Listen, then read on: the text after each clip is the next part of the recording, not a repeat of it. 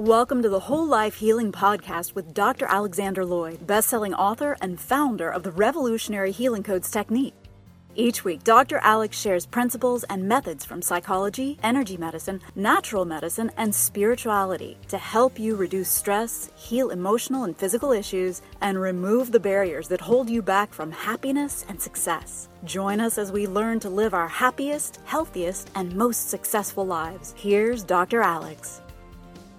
Hi, Dr. Alex here. If you like the show today, I would love it if you took about 10 seconds to go to iTunes and leave a review for the show. I've been doing this for about 14 years now, and I spend hundreds of hours every year in preparation and recording the show. And if you like it, if it's worth your time, if you think it might benefit others, I would love it if you could leave a review to recommend to your friends or just recommend it to your friends that could benefit from listening to the show. Thank you so very much. Have a wonderful, blessed day.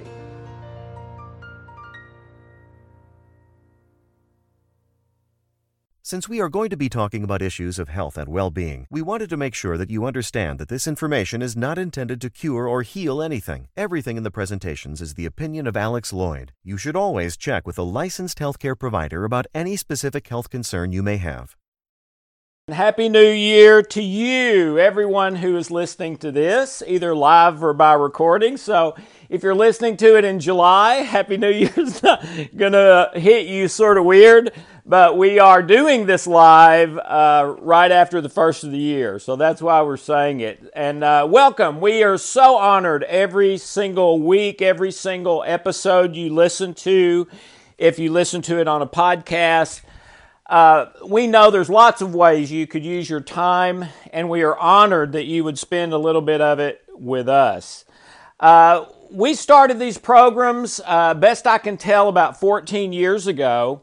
Uh, we've never done the same one twice. We've, we've played a replay a few times when I was out of the country or something like that, but we've never done the same one twice in 14 years.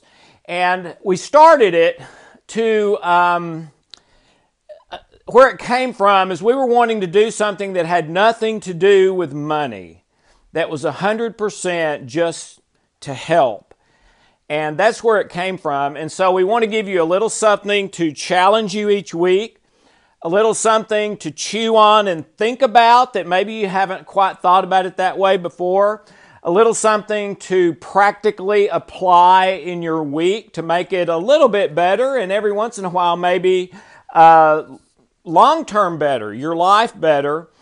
And so let us know how we're doing with that. We, uh, we're wide open to making changes. And then uh, the last part is to give you these uh, custom guided codes and custom guided trilogies to really take your healing experience from a mechanical place. The spiritual laws are, are from a different angle, but they're for healing purposes as well but from a mechanical place um, to help heal these issues as well. Okay, the spiritual law for, oh, oh, let me give you a couple of uh, things to be looking for. We are about to start for the first time, and I'm so excited about it. I think Johanna's probably excited too. The custom guided trilogies. Um, the codes that Johanna gives you are custom, but they are not custom guided. Custom guided are done to exhaustion.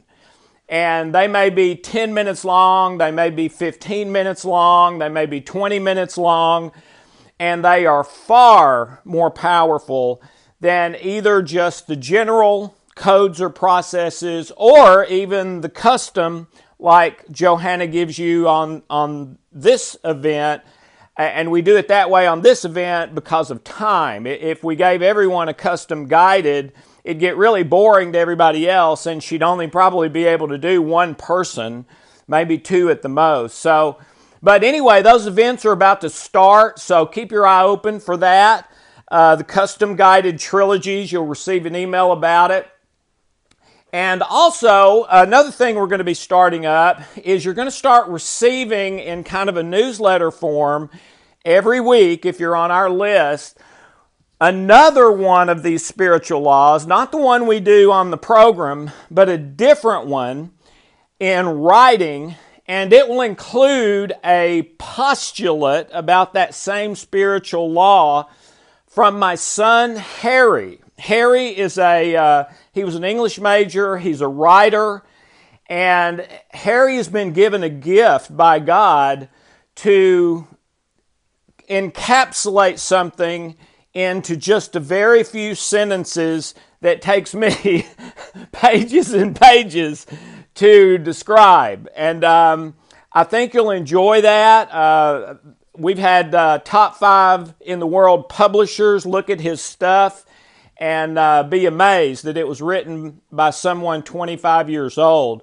My publisher in Germany, which is the largest publisher in Europe, uh, the uh, the gentleman is about who's the head of that is about oh 75 80 years old and when he first read some of harry's writing uh, he said i may not have ever met a writer who could have written this and was really blown away so be looking each week for a free newsletter if you're on our list with another spiritual law and with a postulate by Harry, which is a sentence to a paragraph about the same spiritual law. So both of those are going to be new, uh, starting up very, very soon.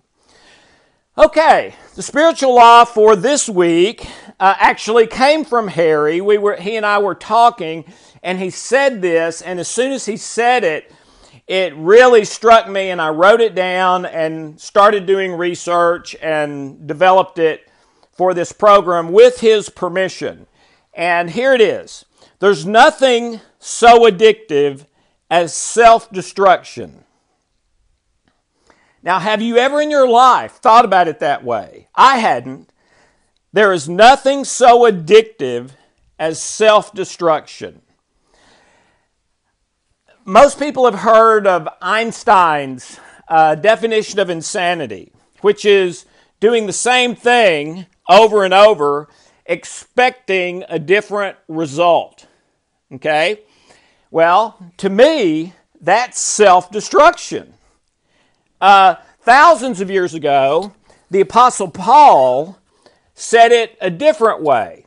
And when, when I really read and understood this, in my 20s, it totally changed my life. And here's what, here's what Paul said about himself I do not understand what I do. You ever felt that way about yourself? I sure have, still do sometimes. I do not understand what I do.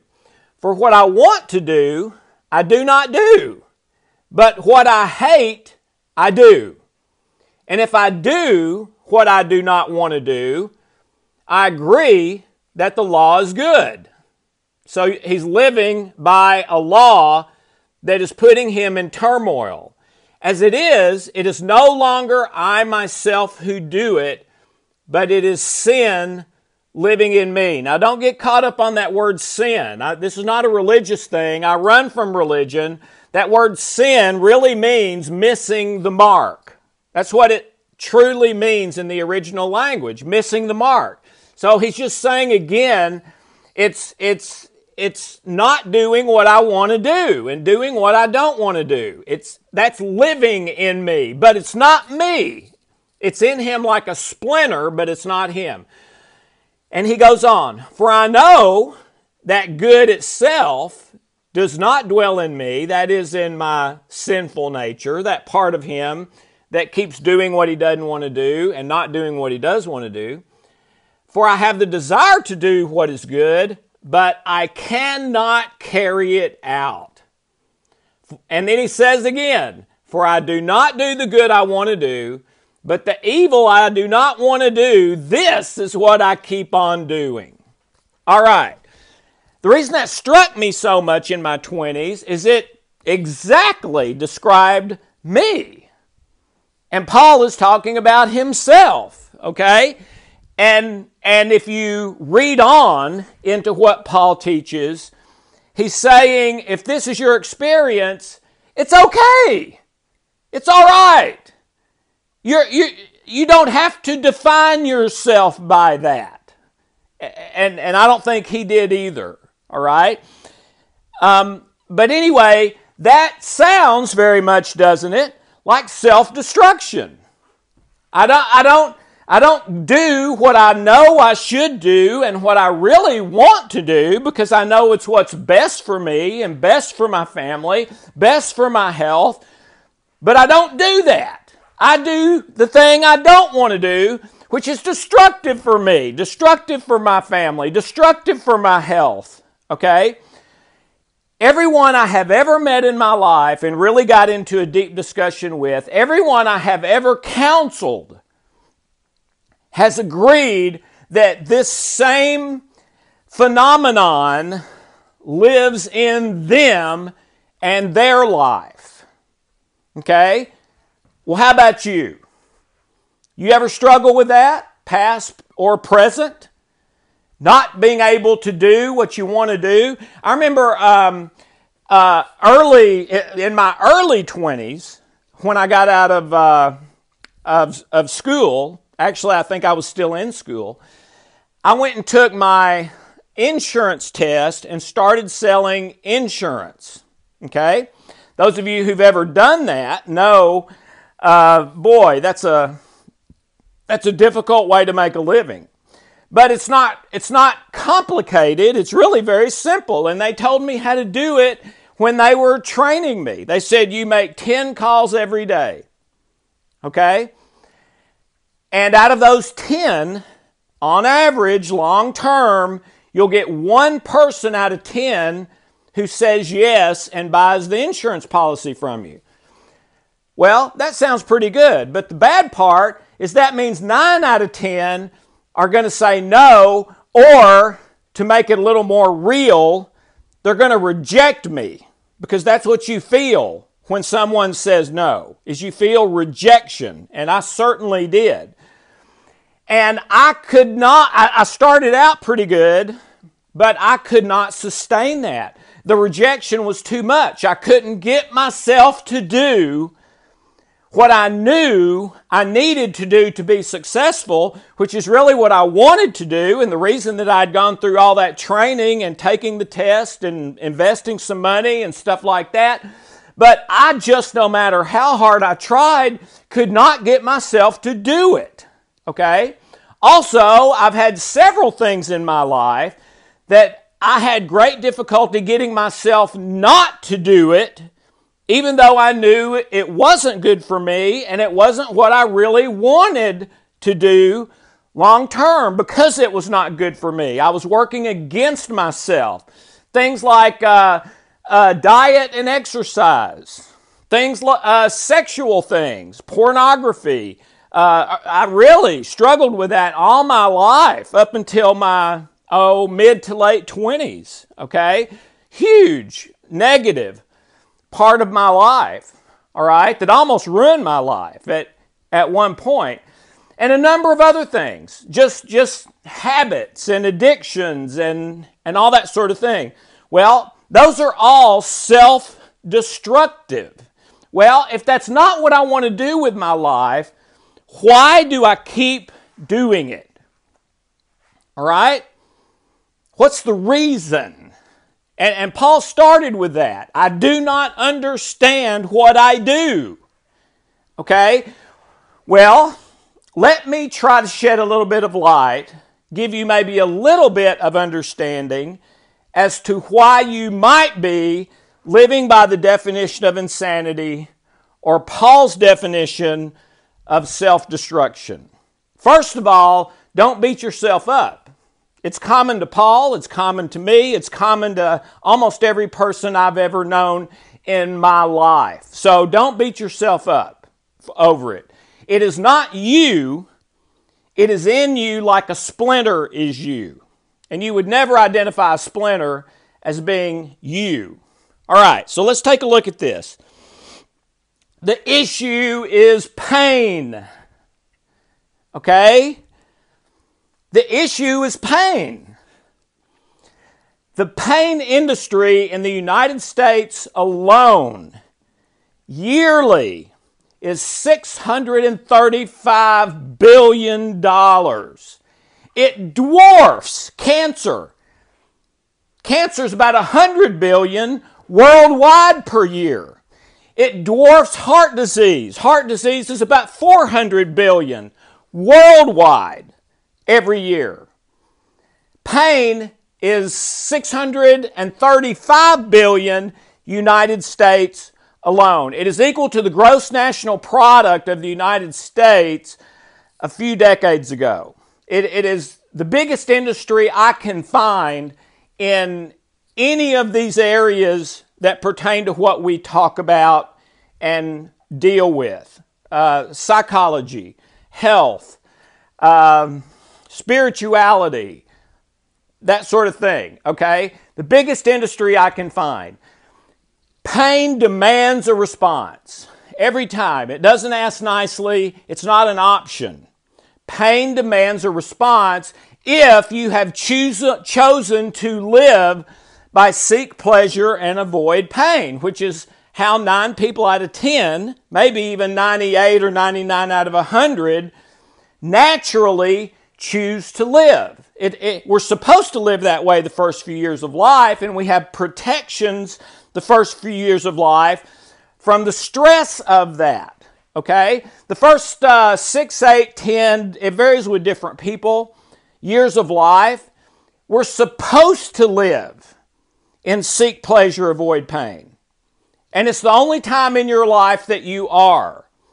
Once, but those first few years of life, we are in delta theta brainwave state. And we're never in delta theta brain, we, we never live in delta theta brainwave state the rest of our lives. Only those first few years. Well, delta theta is a non stress, relaxed brain state.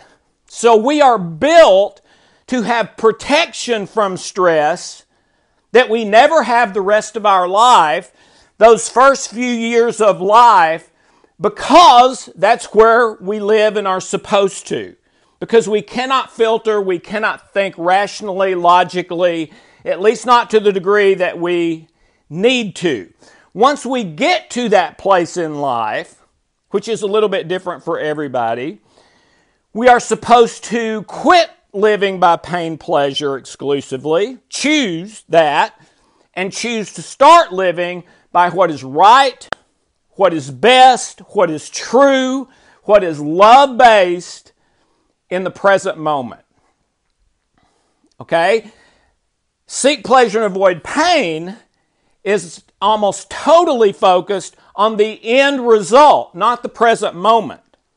And that's why Dr. Gilbert at Harvard said that those expectations seek pleasure, avoid pain, about end results in your life, getting what you want, it's a happiness killer because it puts you into chronic stress or spikes your stress. Okay? So we are built for not living in self destruction, but the only way we can do that is if we choose, and it's, and it's a, it is a event choice, meaning we get to a place in our life where we almost kind of make a vow. Okay? Okay. I'm not going to live this way anymore. I'm going to start living by what I believe is right and true and best for everyone, win, win, win and love based in the present moment. But then it's a daily choice after that because it's a constant battle, because your most hardwired basic programming is to seek pleasure and avoid pain. And it, it's, it's literally hot wired to your immune system and survival systems. And you, you can't get rid of it. You have it your whole life. But we are supposed to daily choose to live from a love based place rather than a fear based place. And, and seek pleasure and avoid pain once we are 6, 8, 10 years old or so is a fear based decision. We're afraid we won't get the end result we want, or to put it another way, we are afraid of pain. the pain, uh, emotional pain, career success failure pain, relational pain, physical pain, any of them, all of them. We're afraid of pain, and so we choose to control everything as best we can to try to get the end result that we want and not get the end result that we don't want. Okay, here's the problem it won't work. It never works. It, based on the principles of nature and spirituality, can't work. Why? Because the instant you choose to live there, as they found at Harvard, it puts you into chronic stress. Well, stress automatically gives you negative thoughts, negative emotions, negative feelings, negative beliefs, negative actions and behaviors. Based on the latest research, your memories, which is your programming, has so many lies and errors in it, it would be more accurate to call it illusions than memories. So you're making these decisions based on faulty data. Okay? If we are in pain, we will focus on that until the pain is gone. If the pain doesn't go away, our tendency will be to focus on it from then on. And maybe, maybe find some ways to cope, to live some semblance of a life in spite of the pain. I had a, I had a client who was an addict, had been for a long time. And I was talking to him about these issues and said, okay, um, why do you think you keep doing this? Because he wanted to quit, had tried over and over and over to quit, you know. Why do you think you keep doing this? His answer was, was very profound to me. He said, I like the feeling of not feeling. Now, his pain was not physical, it was relational, emotional, spiritual, kind of everything but physical. But I like the feeling of not feeling because what he was feeling was constantly painful.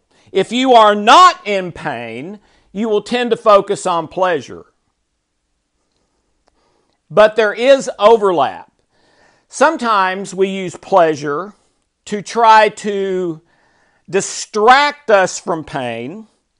Sometimes we use pain to try to distract us from pain. That's what cutters are about.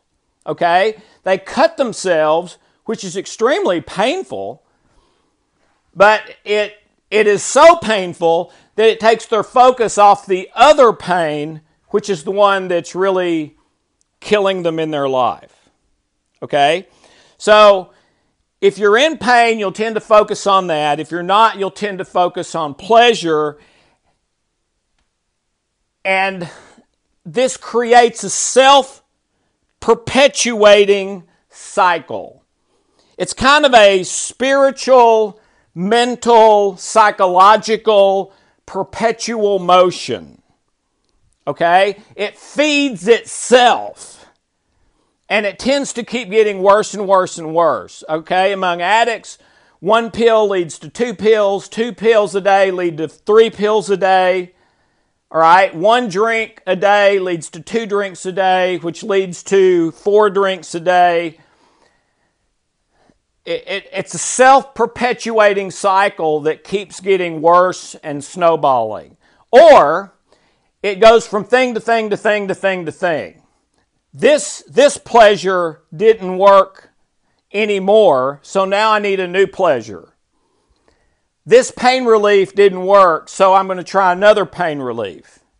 And so we become obsessed, and so much of our time and energy becomes about feeding that self perpetuating cycle of pain and pleasure that we miss life. And there is a positive self perpetuating cycle as well, and that's love. And if you know anything about me, if you've heard me speak much at all or read, or read any of my books, you know that our very brain and nervous system are pre programmed for fear and love. So that choice you make overall for your life, and then after that, every single day again, your brain and nervous system, depending on what you choose, start pushing buttons. They push the button of stress, fight or flight, cortisol, adrenaline, shutting down your immune system, giving you negative thoughts and feelings, actions, behaviors, or they press the buttons of oxytocin, endorphins, peptides, positive thoughts, positive feelings, positive actions, all based on your choice overall and every day after that.